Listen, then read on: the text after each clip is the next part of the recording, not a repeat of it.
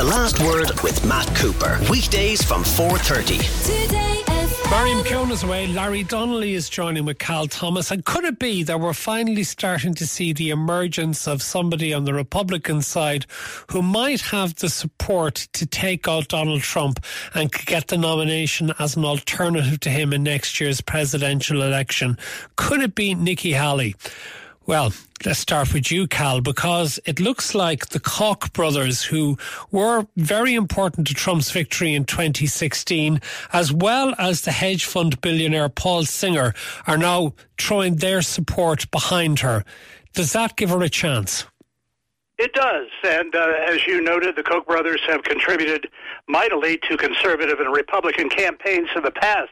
But, uh, you know, Trump's lead is so massive, it would have to cut into it significantly. Whether it will or not, I don't know. There's something else happening uh, in the U.S. tomorrow night, which also may contribute to uh, people who are not fully in on Trump uh, departing from him for Haley or somebody else you have a uh, debate on Fox News hosted by Sean Hannity, of all people, uh, between California Governor Gavin Newsom and uh, Ron DeSantis, the Florida governor, who, of course, is a presidential candidate. I think that's going to be uh, uh, have huge ratings because there are a lot of people who are uncomfortable uh, with going all in for Trump, and they would like to see something else. So these are two important signs, I think, less than a year before the election. Cal, there must be a significant body of Republicans who are never Trumpers, who don't want to see their party taken over by him, who will manage to weed out the non contenders and find somebody strong enough to take them on. Well, I hope so, Matt. But you know, we've talked about this before. The problem in the U.S. is these primary uh, elections, which uh, wind up uh, getting the re- extremes of both parties nominated. So by the time you get to the general election, a lot of people who are more moderate or less of a flamethrower uh, feel that uh, they have to vote for the lesser of two evils. Everybody says they hate that. The polls show that both Republicans and Democrats don't want a choice between Trump and Biden. But if if in these primaries they nominate somebody who is Trump or Biden, then they're going to get that in the general election. It's crazy, and I think the whole system needs reform. Okay, remind us, please, Larry, of Nikki Haley's past and what that might give her as a potential alternative to Trump, given that she did serve him. She did, but I mean, sure, she has a, a very interesting backstory as, as, who identifies as a woman of color, a woman of Indian heritage, uh, governor of South Carolina. Uh, indeed, she served uh, under President Trump.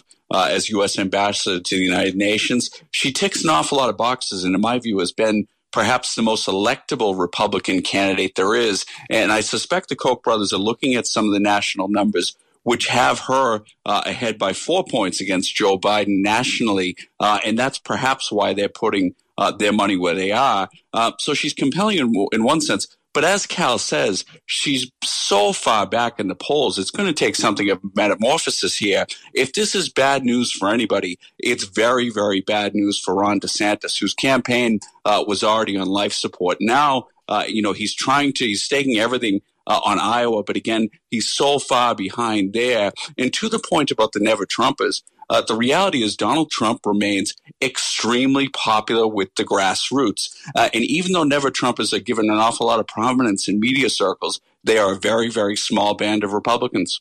What about, though, Cal, his support in evangelical groups? Because there's a new book coming out in which apparently he has called those who didn't support him and who went for other Republicans as so called Christians and real pieces of a four letter word that starts with S. Yeah.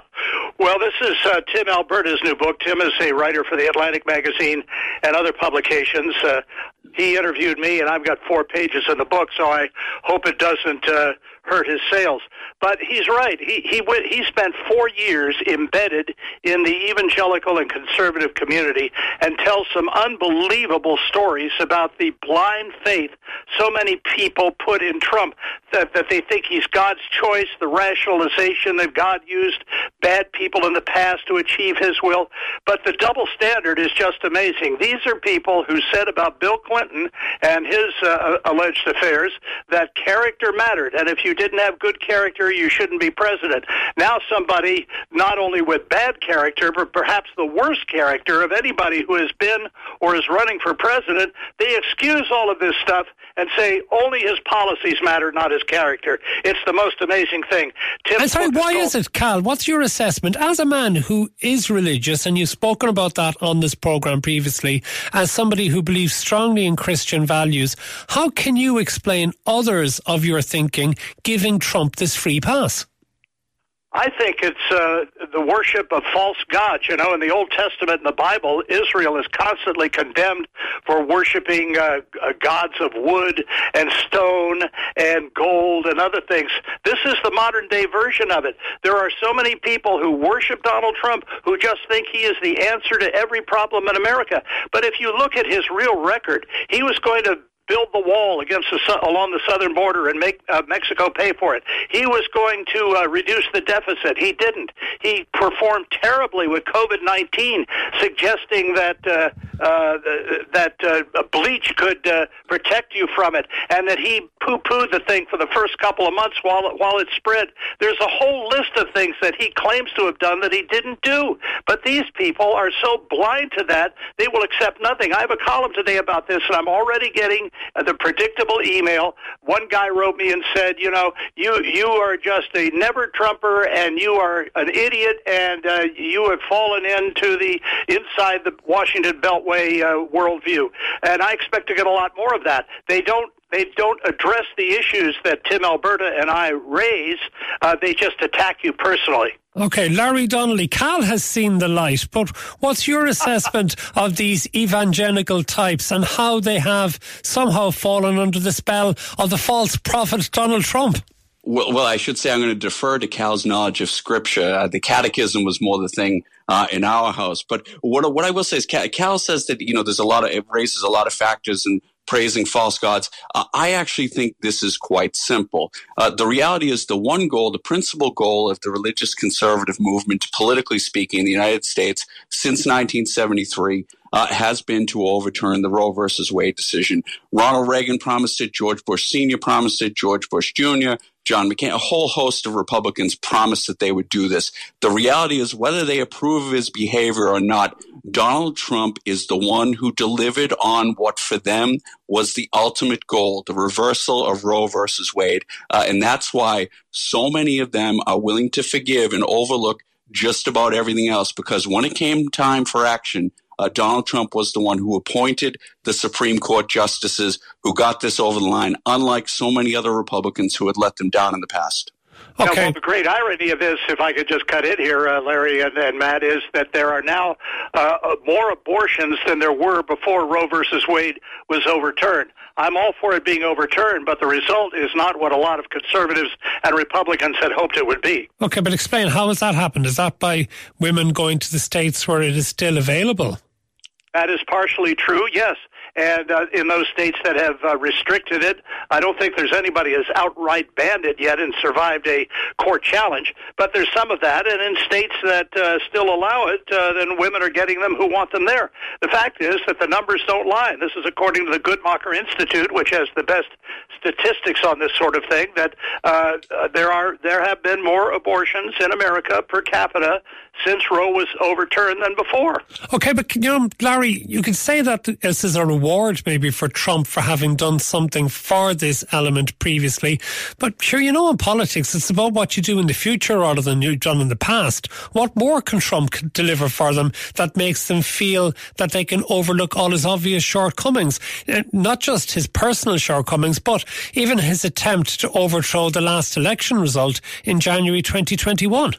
Absolutely, it's it's a very fair point. If they were moving and calculating uh, pol- shrewdly politically, uh, they would see that somebody like, for instance, Ron DeSantis would be uh, their next best hope. But I suppose the evangelical community is not immune to what has afflicted uh, vast swathes of the conservative movement in the United States, uh, and that is a cult of personality. Uh, that is sprouted up around Donald Trump. Uh, we can lament it, we can fail to understand it all we want, but the reality is uh, the guy, in many ways, uh, is a juggernaut, and that's why he is so far ahead of everyone else in the Republican primary, even though they are all more credible at him uh, at every level. Uh, but the reality is, people just don't see it. They're blind to it. Larry, something else I want to ask you about. Why is Joe Biden skipping the COP28 climate summit this week in Dubai? Yeah, it's kind it's kind of an odd one. I mean, what some of his pe- the people around him are saying is that look, uh, Israel Palestine is going on, and his attention is preoccupied there. Uh, the reality is that his schedule, when you look at it, uh, is quite blank. There's not an awful lot going on. Now, that's not to say that the United States might not be trying to move heaven and earth, and I suspect they are. Uh, to achieve a cessation uh, of hostilities, a permanent or a lasting cessation to hostilities. So I think that that's uh, the primary reason. Uh, and I, you know, also it's significant that obviously Antony Blinken, who is uh, doing an awful lot of heavy lifting for the administration uh, on foreign policy that he's going. John Kerry will be there. And just to make an editorial comment, um, and to be blunt, uh, I think it is absolutely crazy. I mean, we're talking about all these climate summits that go on. Uh, I think they should be held virtually because I think it was sending ridiculous signals to have people jetting in from all over the world at the same time they're going to be combating climate change. Okay, but Cal, no Joe Biden, no Kamala Harris. Suggestions that this could hurt the Democrats with young voters in next year's presidential election who believe that climate change is a major political issue. But is it that it's more concerned about not upsetting older voters who care less? Yes, you're right, and and it's not only the younger voters that Biden is in uh, trouble with. There are two new polls out. One of them, an NBC Siena College poll, uh, that show Biden is in trouble with black voters. Uh, the black voting establishment has been essential to the Democratic base for many, many years. But I see younger African American uh, voters as seeing things differently than some of their uh, older peers.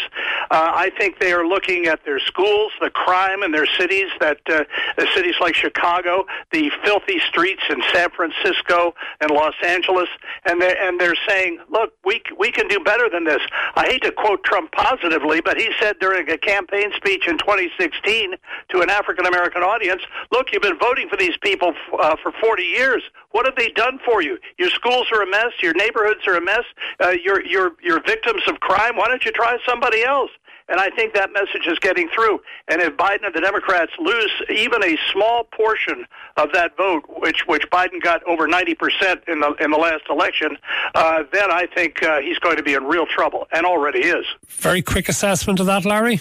Uh, well, I totally disagree. I think if if anyone's to assert that the Republicans have done a better job for people of color in the United States, uh, I think that's incredibly wide uh, of the mark. I do think too a couple of things that is that, are, that is moving the needle is African Americans are Americans just like everyone else, obviously, and the cost of living uh, and other factors are really hurting them. They are really hurting them and affecting them disproportionately. Uh, and naturally, in that circumstance, you look against the incumbent president to somebody else. Thank you very much, Larry Donnelly and Cal Thomas. The last word with Matt Cooper. Today.